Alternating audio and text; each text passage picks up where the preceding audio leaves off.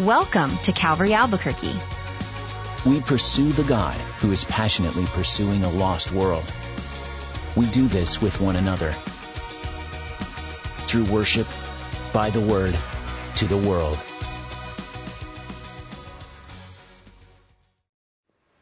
Father, we thank you that even the most horrific crises, those things which strike terror in our hearts, are things that even still had to yet pass through your hands before they could come upon us, Lord.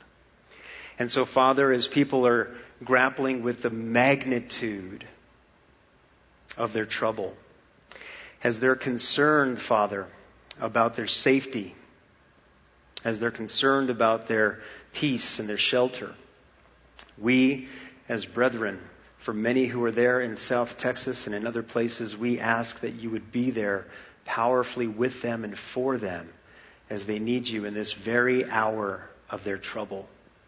And so, God, it's with that mindset that we thank you for promising to us that you are our ever present help in time of need. And so, please, God, give these people perseverance.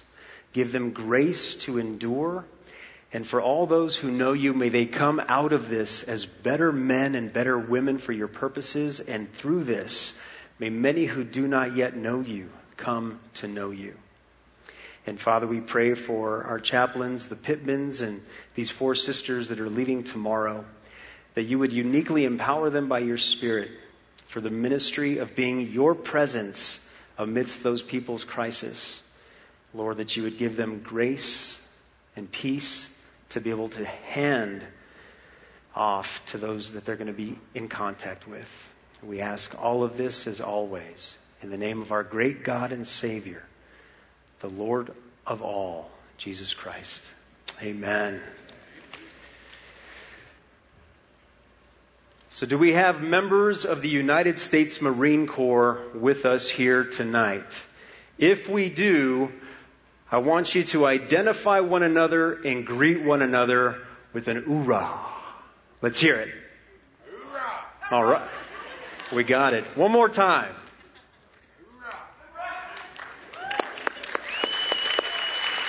Not only, not only is that a common greeting of fellow jarheads to fellow leathernecks, but it's also been a battle cry for the United States Marine Corps since about the Vietnam War.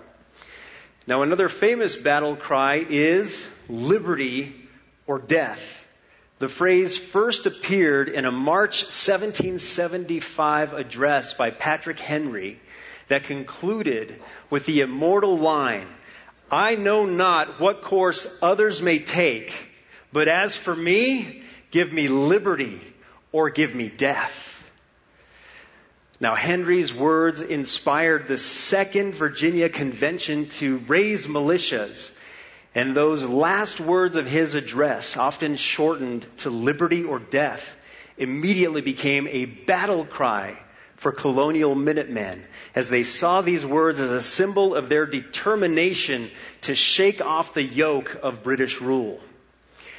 Now, in Scripture, God's people also employed battle cries. In fact, when God handed over the camp of the Midian into the hands of Gideon's army, we read in Judges chapter 7 verse 20, the three companies blew the trumpets and broke the pitchers, causing a commotion. They held the torches in their left hand and the trumpets in their right hand for blowing. And as such, they cried, the sword of the Lord and of Gideon, the sword of the Lord and of Gideon.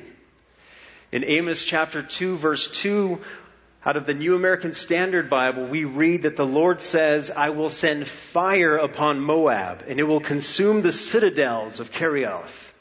And Moab will die amid tumult, with war cries and the sound of a trumpet. And that brings us to our battle cry that we consider this evening that's found out of one of the verses in our passage in Nehemiah chapter 4.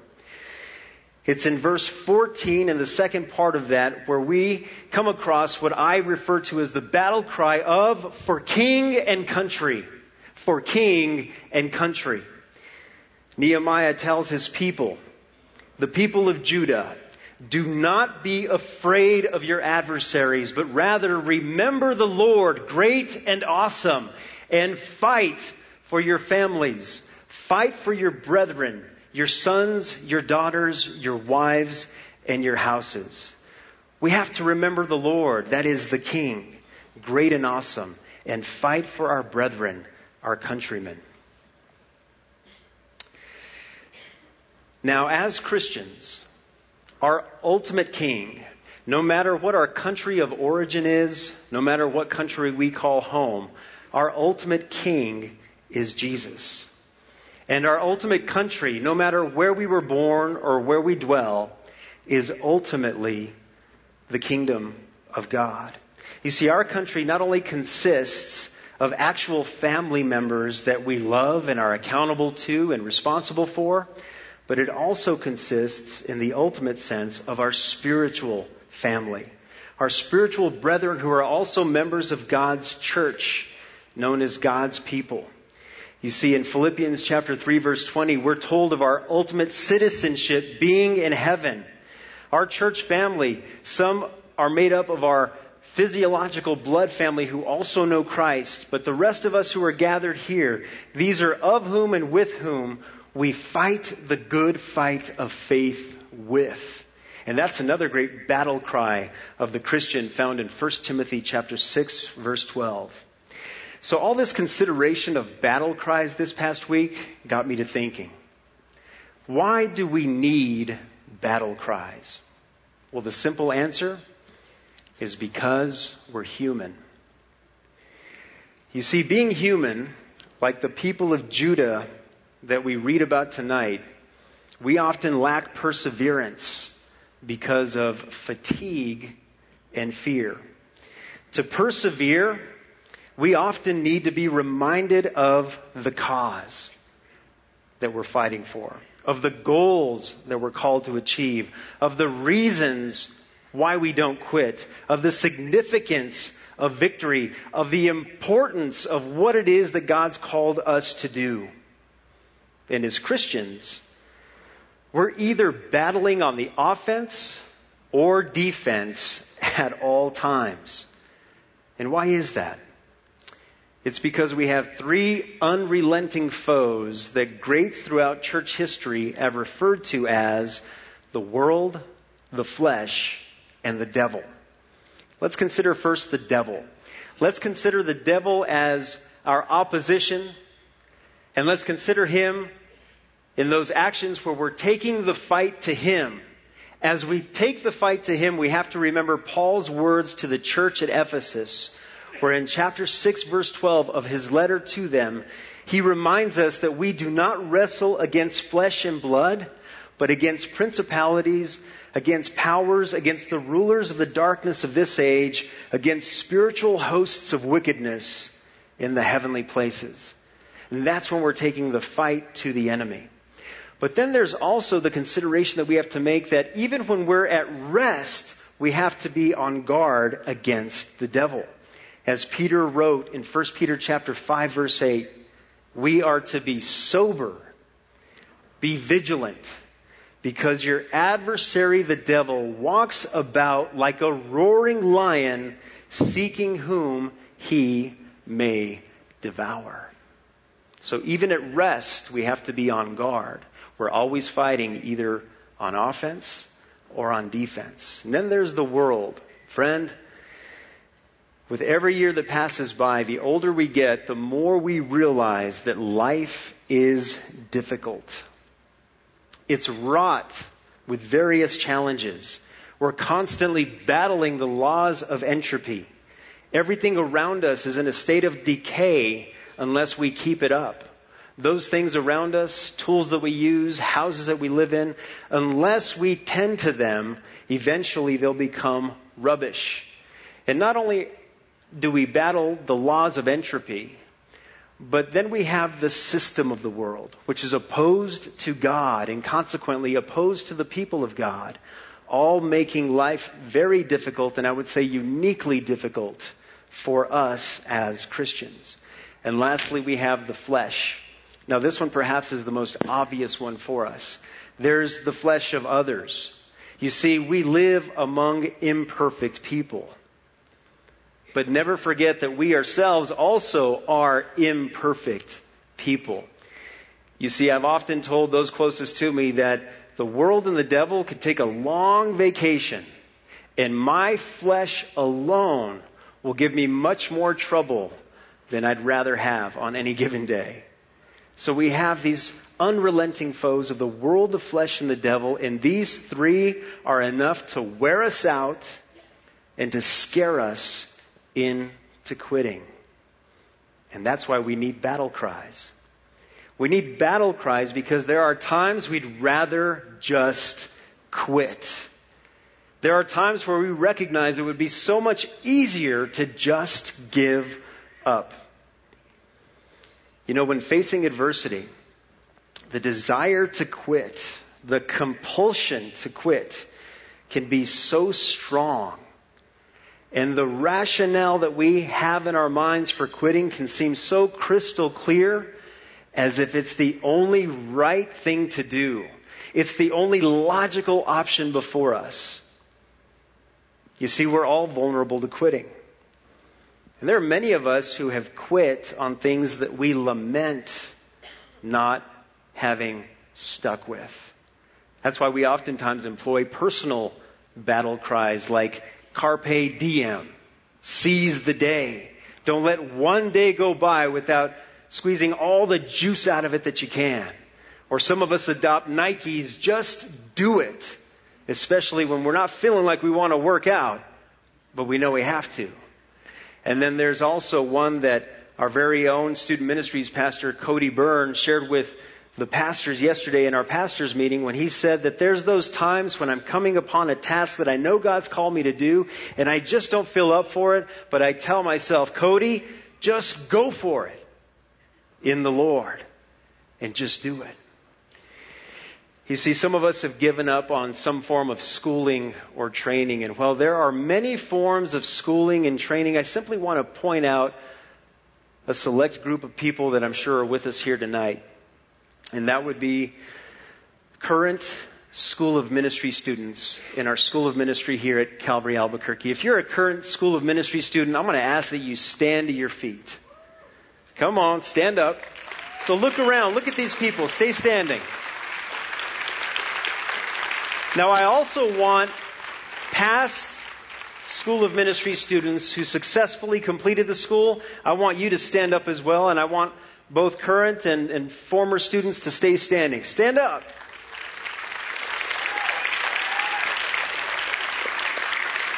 I want you to look at them because these are men and women that dedicated an entire school year of their lives to learning more about the Lord and to becoming better servants of the Lord.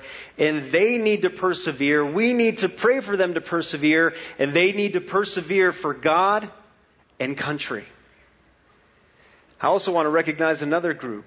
You see, some of us lament having given up on spouse and our children.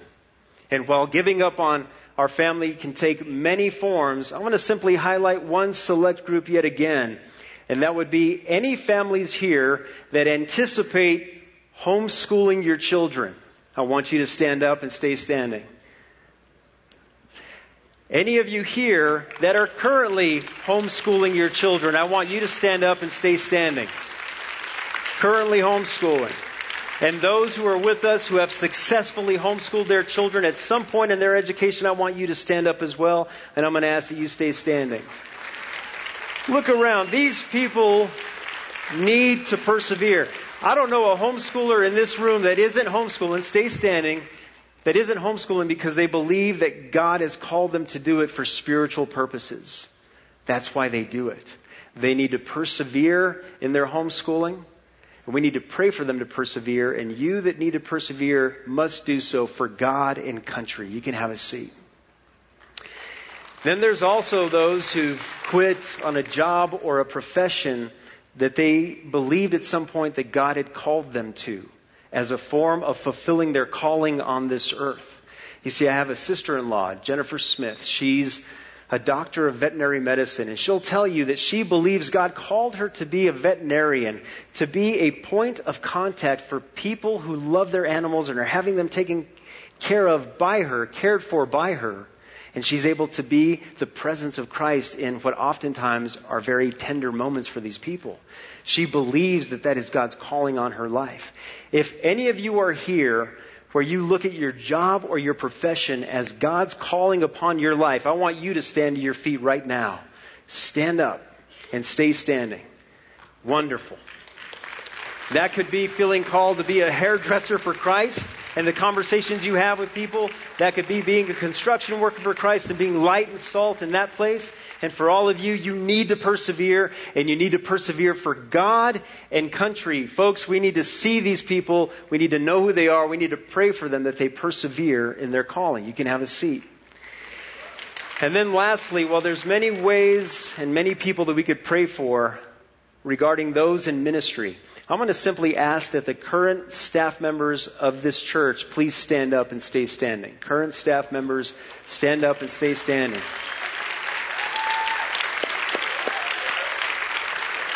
Friend from, and stay standing if you would, from working with our almost 160 staff members here at Calvary Albuquerque, I can tell you that in so many ways, these are some of the most gifted, godly, precious people in the, entire city of Albuquerque who, if they chose to quit this and went to do something else outside of the church world, could probably be making a whole lot more money and have a higher ceiling with which to climb and also perhaps attain greater notoriety. But they have recognized that God's called them to employ their gifts and talents within the context of working for this church so that they might fulfill their calling.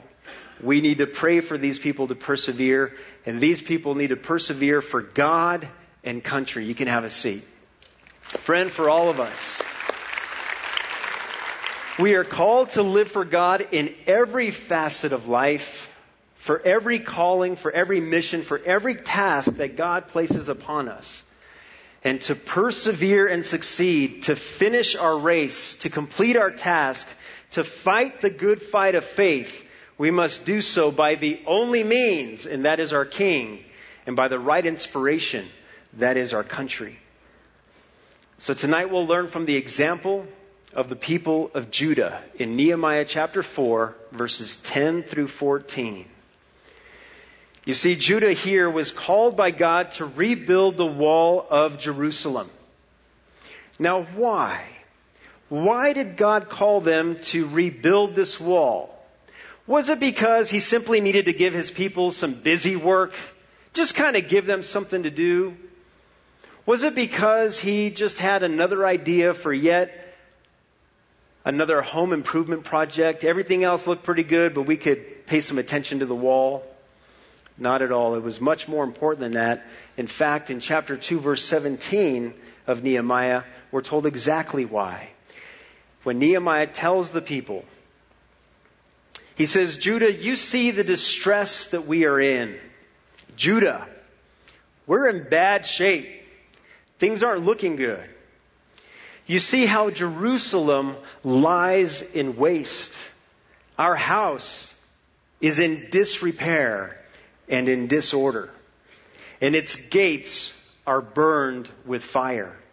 Our borders are not secure and we're susceptible to even greater attack. He says, Come, let us build the wall of Jerusalem that we may no longer be a reproach. This word reproach is also translated in some Bibles as the word disgrace. You see, the people around them were looking at them, knowing that Judah was considering themselves to be the people of God, and these godless people around them were recognizing that these so-called people of God couldn't even take care of their own city. And they're the people of God? This was a disgrace. They told Judah, you can't even keep your wall up, and you're going to rise up as a people and as a city? But God indeed wanted them to raise the walls. He wanted the people to rise up, and He wanted to rise them up and to keep them up. And in this process, we see Judah having a very human experience. You see, when they're initially called to the task, they get to work and they're about halfway done with the wall, and then trouble comes their way before the task is complete. In this process, we see Judah recoiling, regrouping, ah, but then resolving.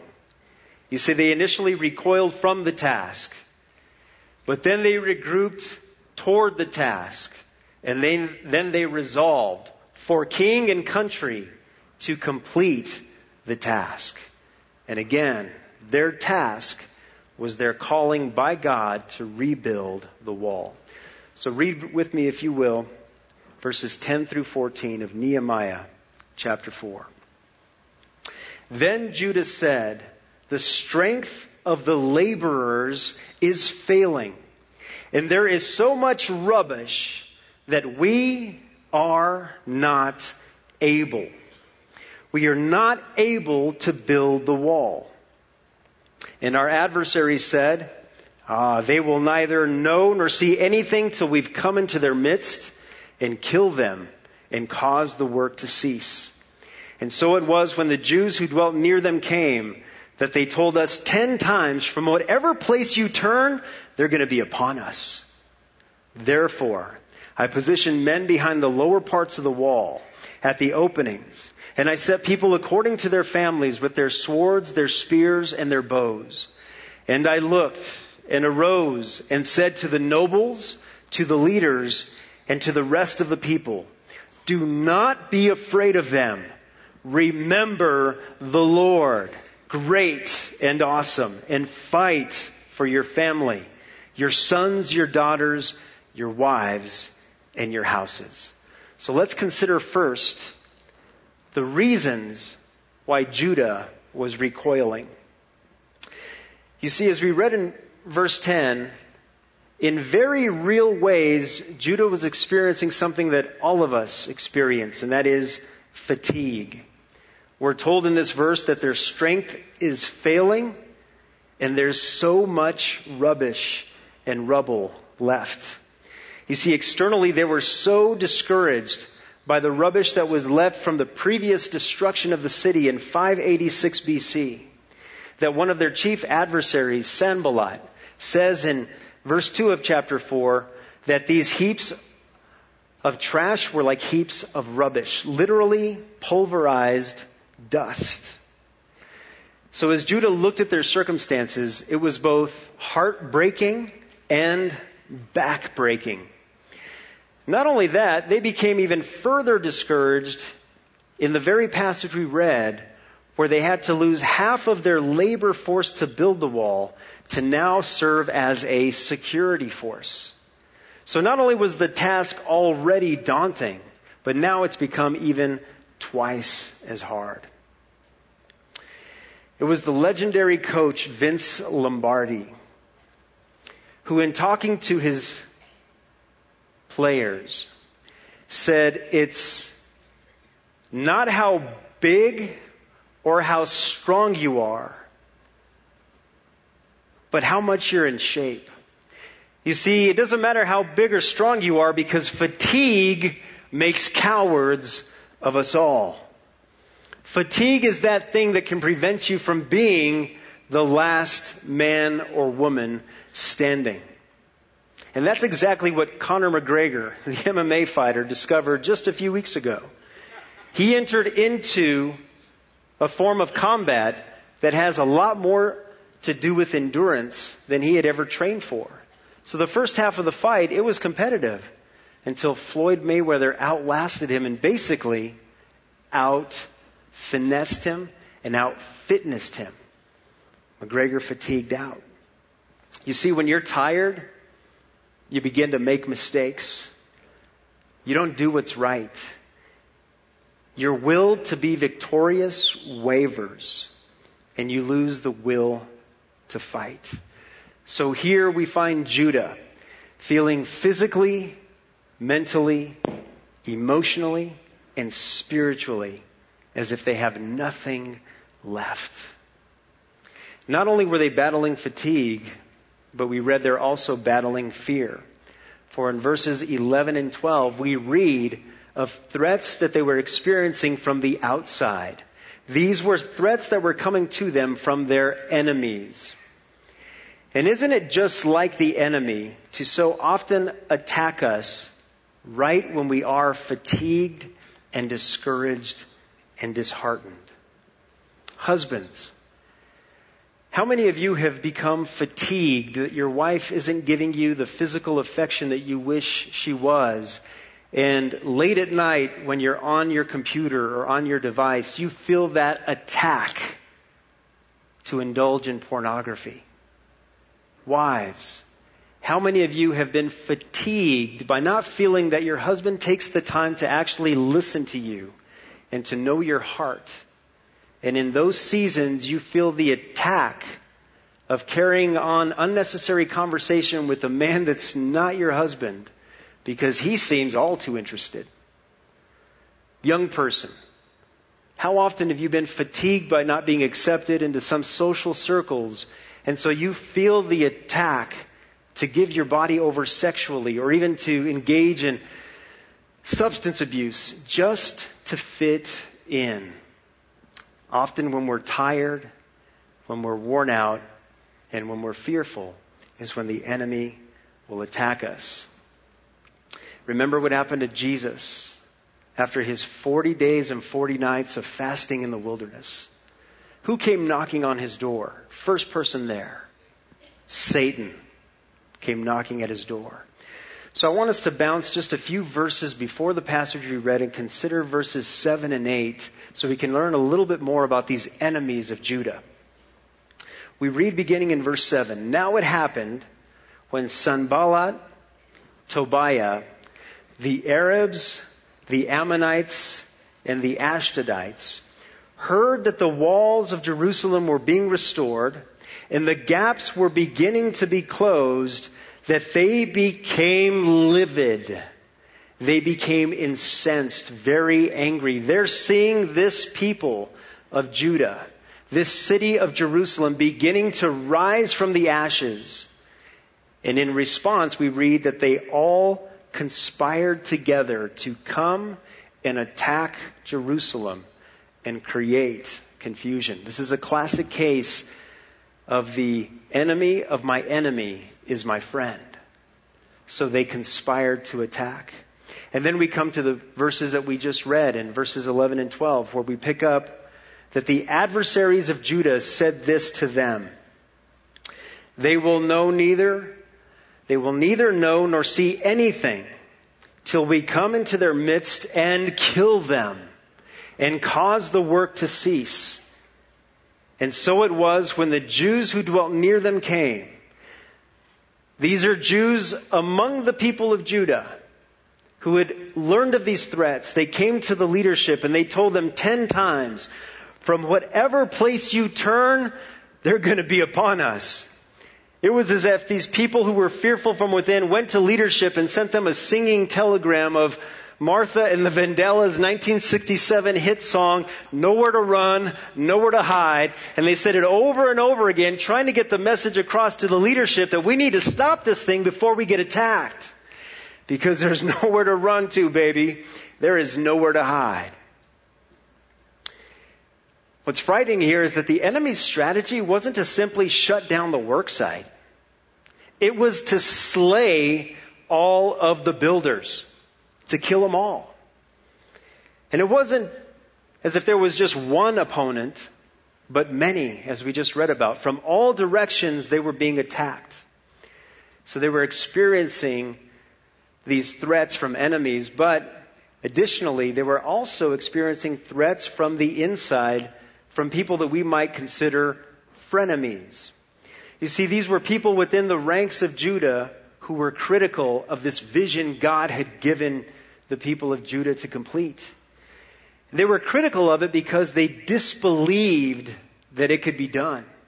There were people who learned of the job and who saw it happening, but then saw the threats mounting and the fatigue of the people, and they said, you know what? It's just not going to happen. This thing is done. We're not going to see its end. And such are often the trials of leadership. It was John Fitzgerald Kennedy, our 35th president, who said of the daunting task of being the primary leader of our nation that this is the loneliest job on earth. Great Bible commentary commentator Matthew Henry said these words. Active leading men have many times as much ado to grapple with the fears of their friends as with the terrors of their enemies. What's challenging about leadership, especially being an earthly leader for God, is that oftentimes the complaints of the people seem humanly valid.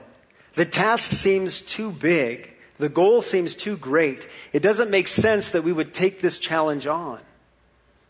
But we always have to be careful because when God gives his leaders vision, he's also giving a promise that he's going to see it come to pass.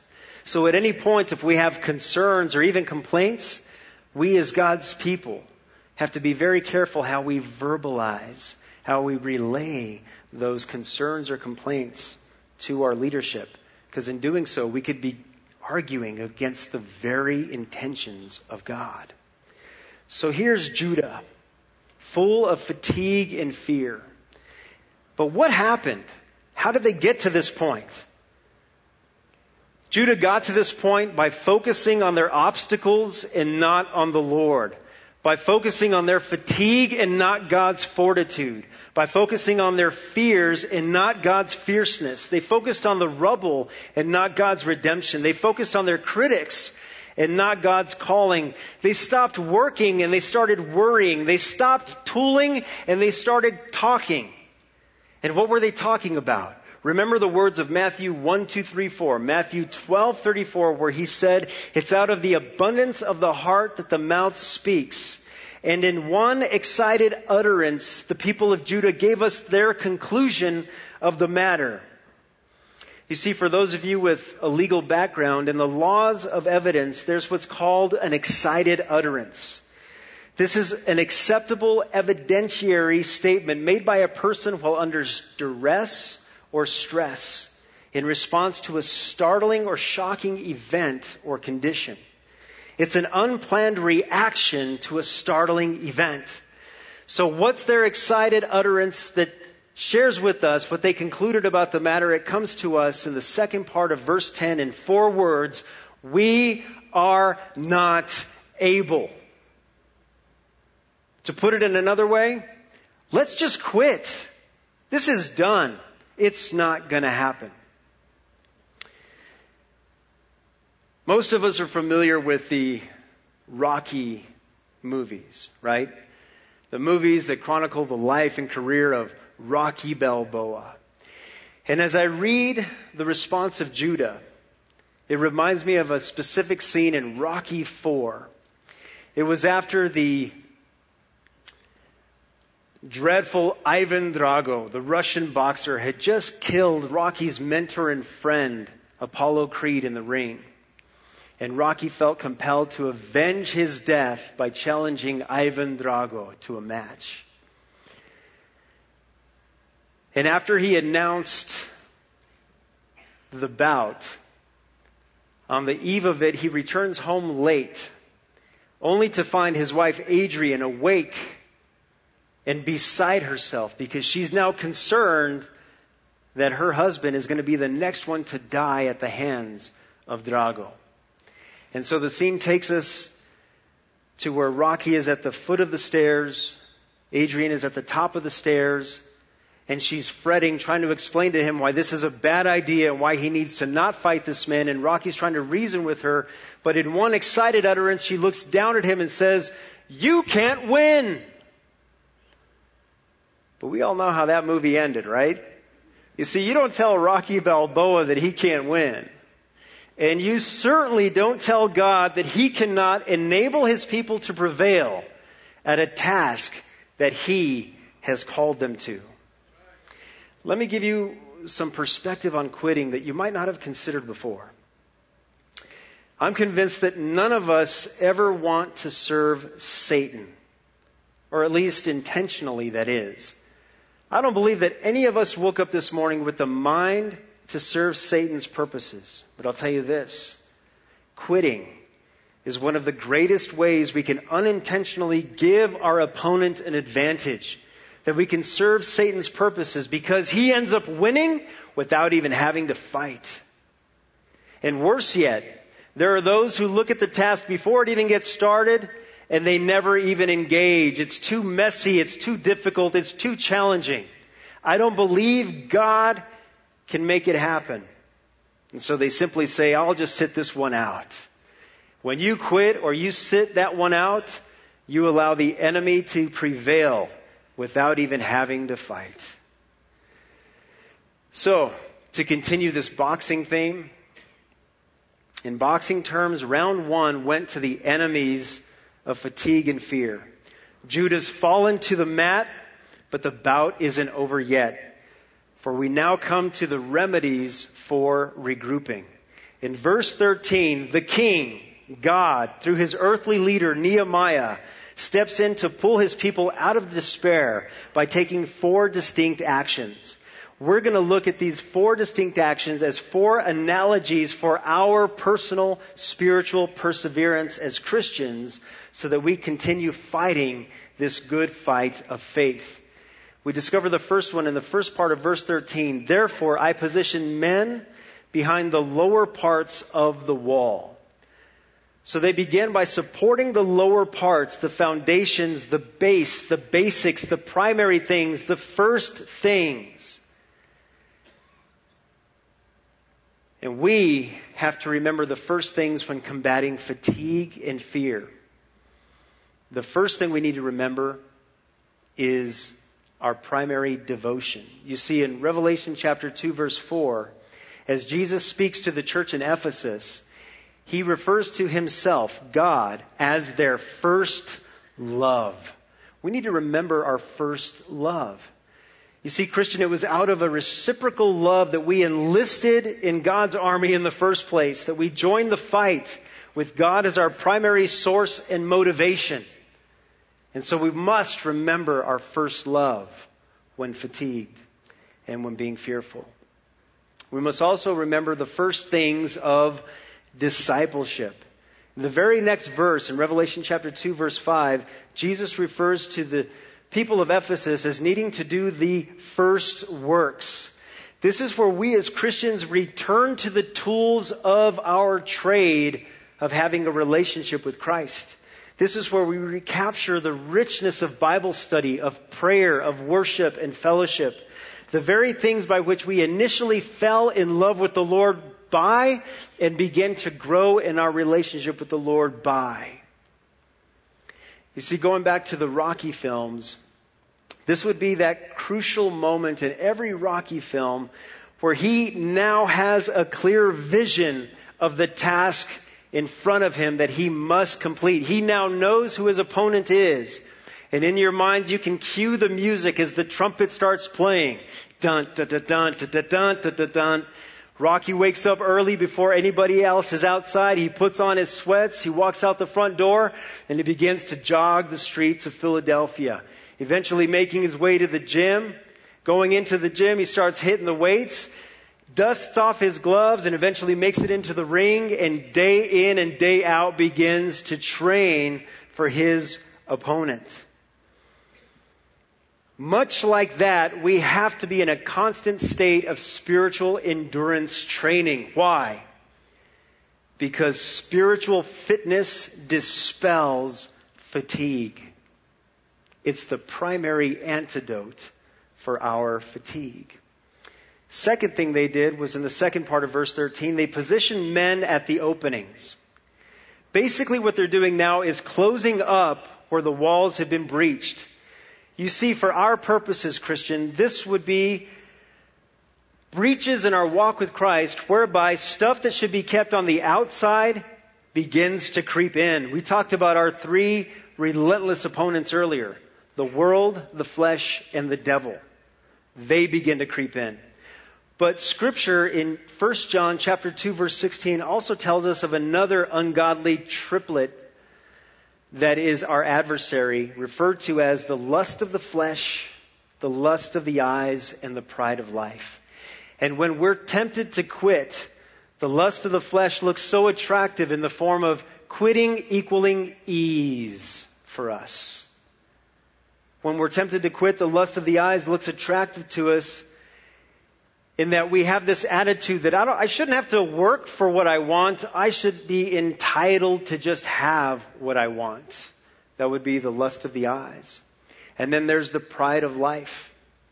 I shouldn't have to sacrifice for what I want, especially when I see somebody else already having it. I should have what they have. In fact, I'll just take what they have. The pride of life. If you would hold your place here, in Nehemiah chapter 4 and go with me to Revelation chapter 2, verses 4 and 5, the verses I referred to just moments ago. I want us to together discover something that I believe is vitally important when it comes to wanting to quit because of fatigue and fear.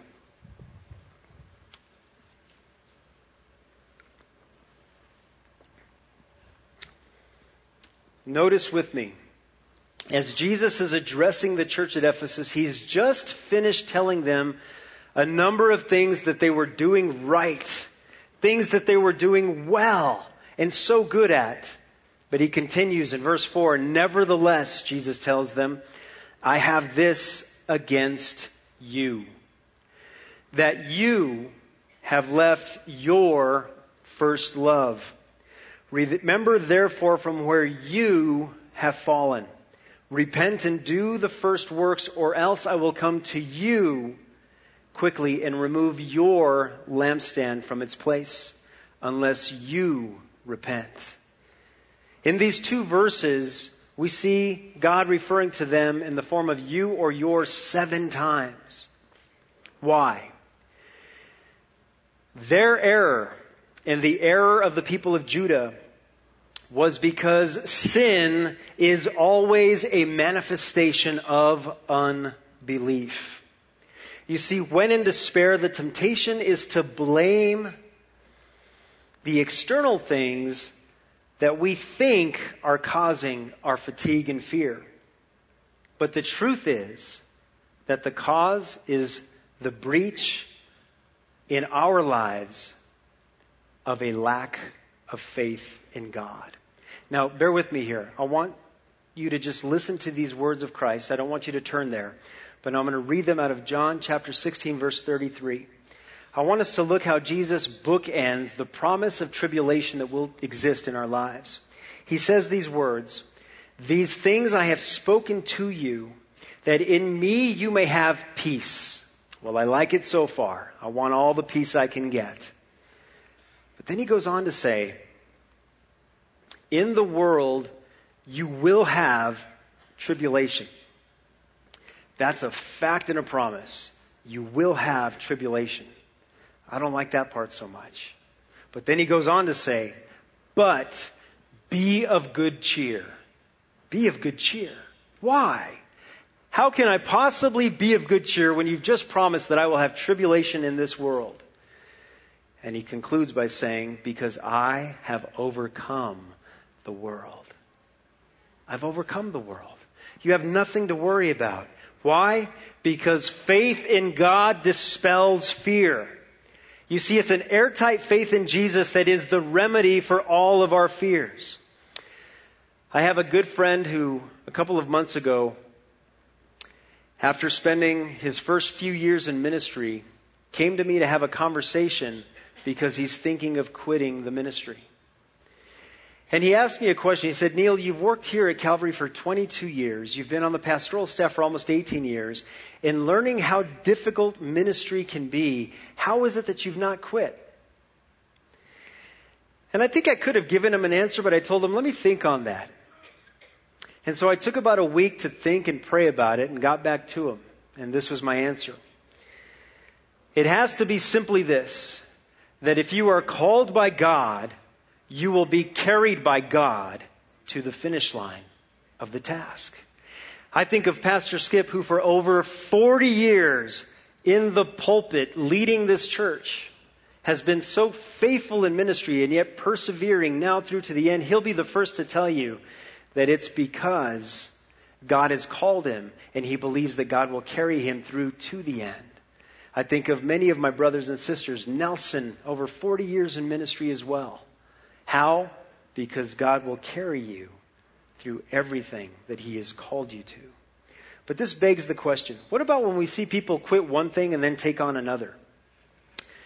Well, to that I would say Ecclesiastes chapter 3 tells us to everything there's a season, right?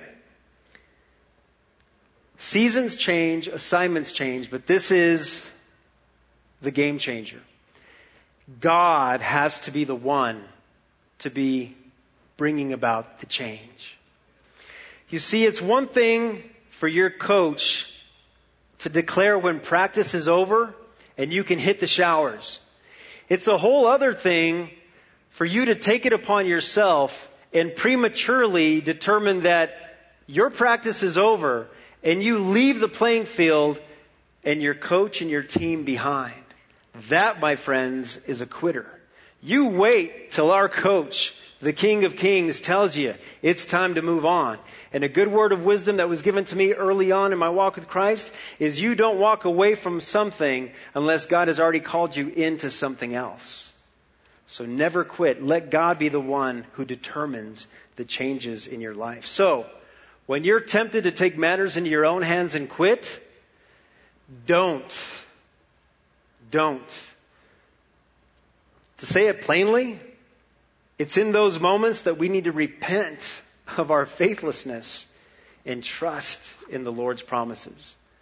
It brings us to the third thing that they did, which is absolute genius, in my opinion.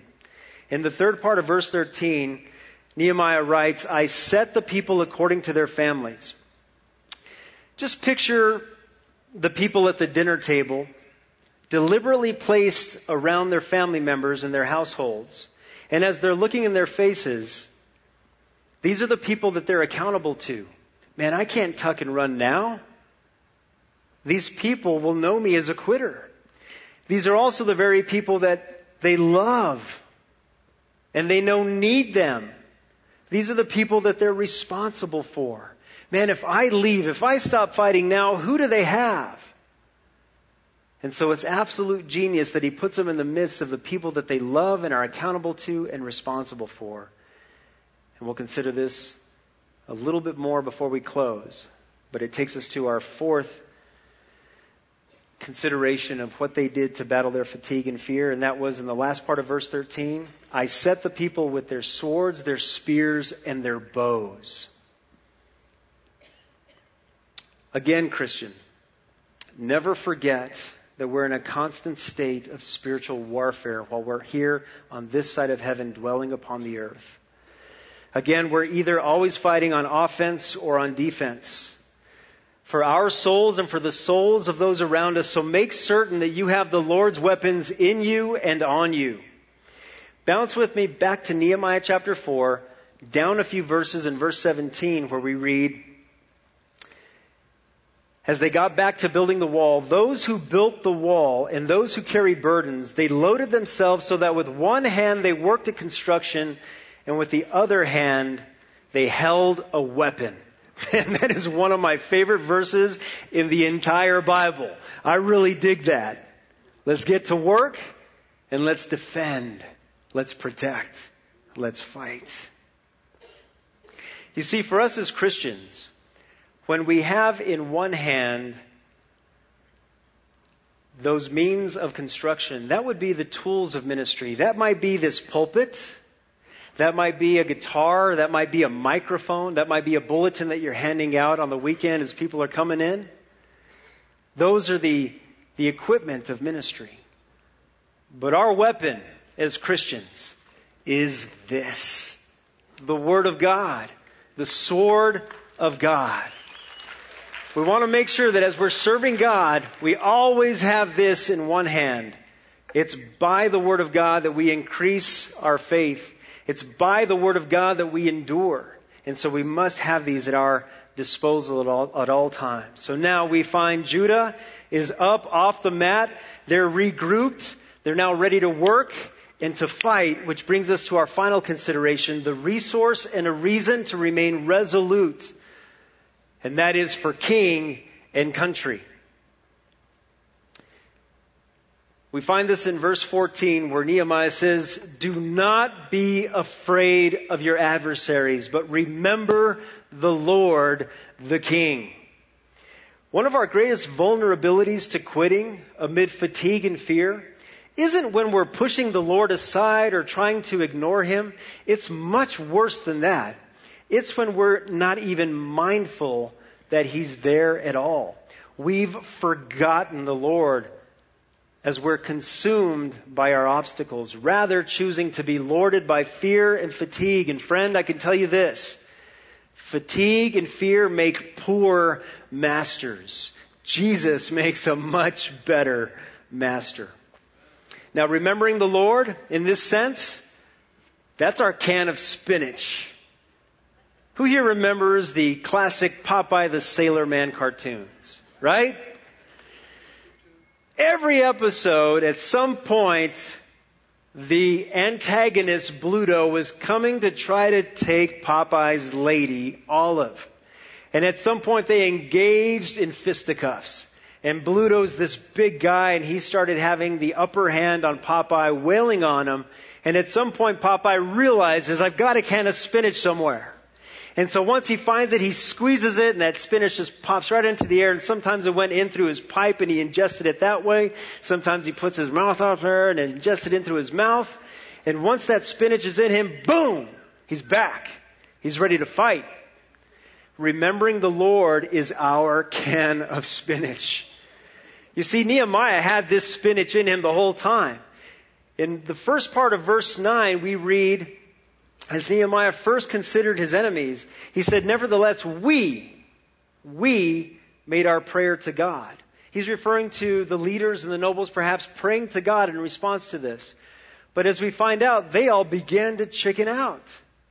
You see, Nehemiah was praying to God. He was believing every word he said, but the people were drawing near to the Lord with their lips, but it's obvious that their hearts were far from him. He says, Remember the Lord great and awesome Remember God great in magnitude. There is no one great like our God, just like we sang about in the song right before our study tonight. Remember the Lord is awesome, as a holy terror, as the one to be respected. He's awesome in that when He's made a promise, we owe it to Him to respect Him enough to believe that He's going to make good on that promise. Question. What does the word Judah mean when translated? Pastor Nelson Walker got it. Praise. Judah, interestingly enough, means praise. So he's saying, remember the Lord, great and awesome. Judah, praise him for that. Judah, you're looking at the enemies and your obstacles, and you're looking at them saying they're great and awesome, but I'm here to tell you they are not great and awesome. God alone is great and awesome. Get your eyes off your obstacles and back onto the Lord. You see, a reigning reverence for God is the greatest cure for the fear of man and the fear of circumstance. Let me give you this perspective.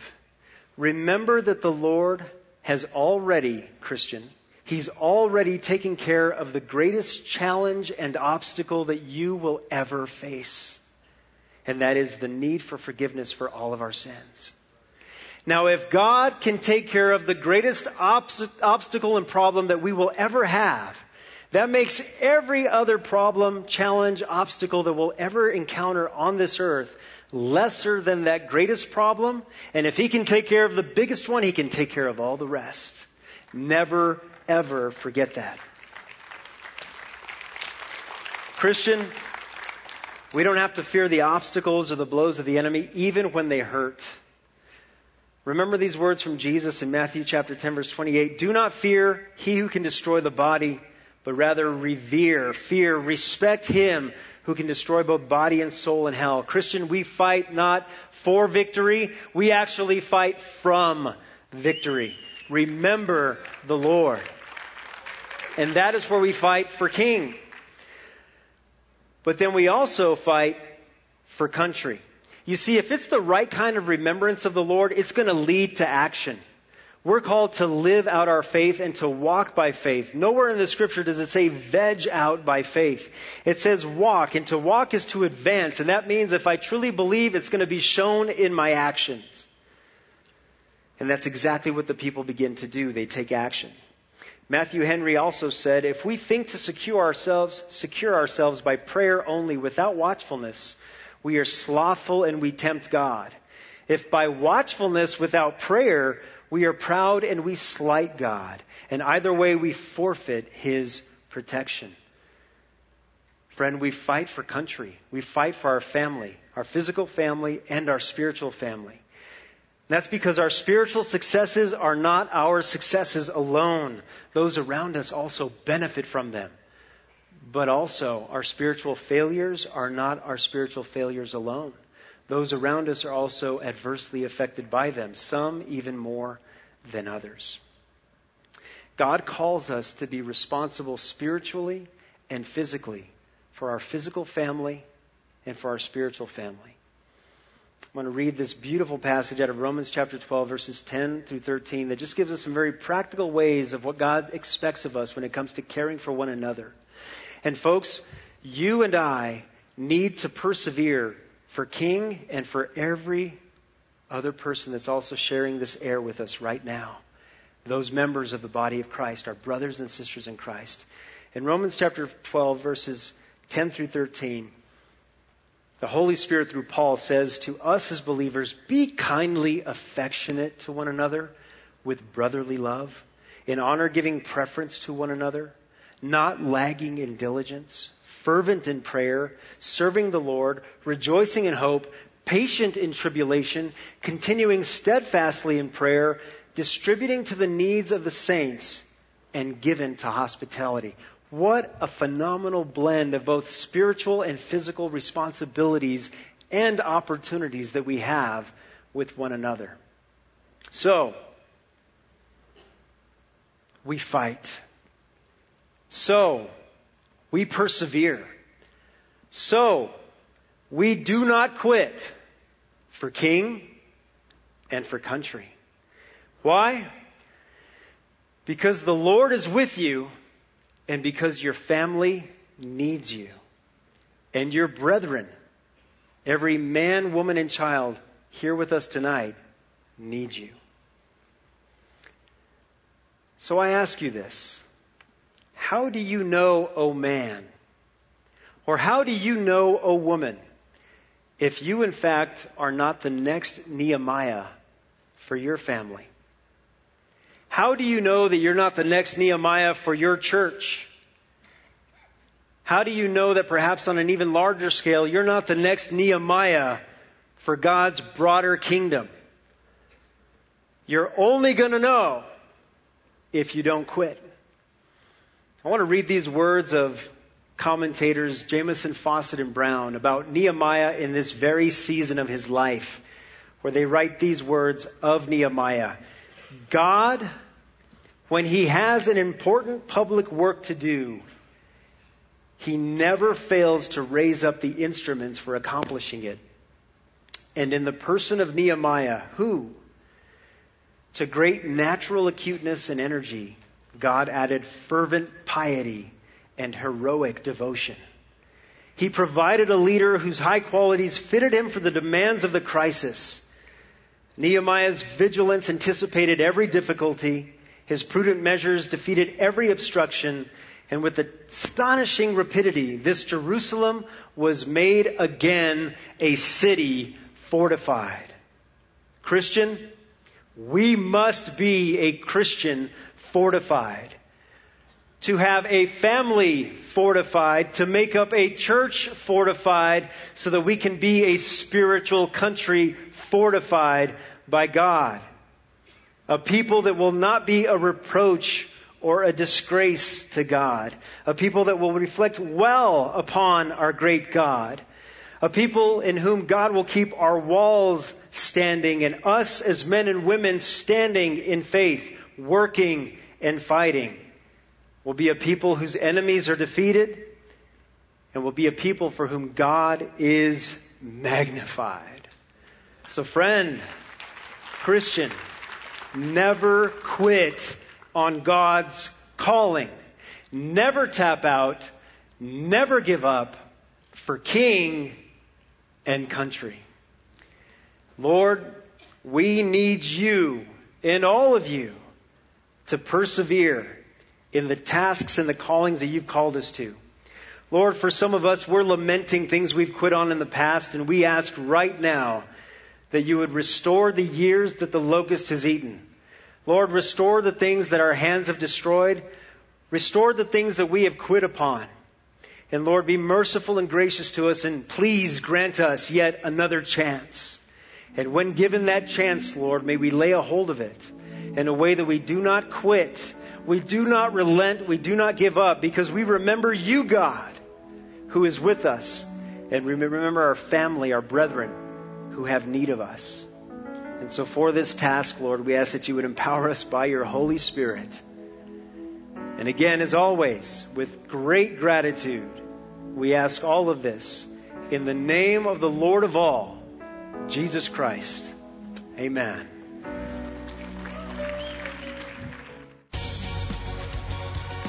What binds us together is devotion to worshiping our Heavenly Father, dedication to studying His Word, and determination to proclaim our eternal hope in Jesus Christ. For more teachings from Calvary Albuquerque and Skip Heitzig, visit calvaryabq.org.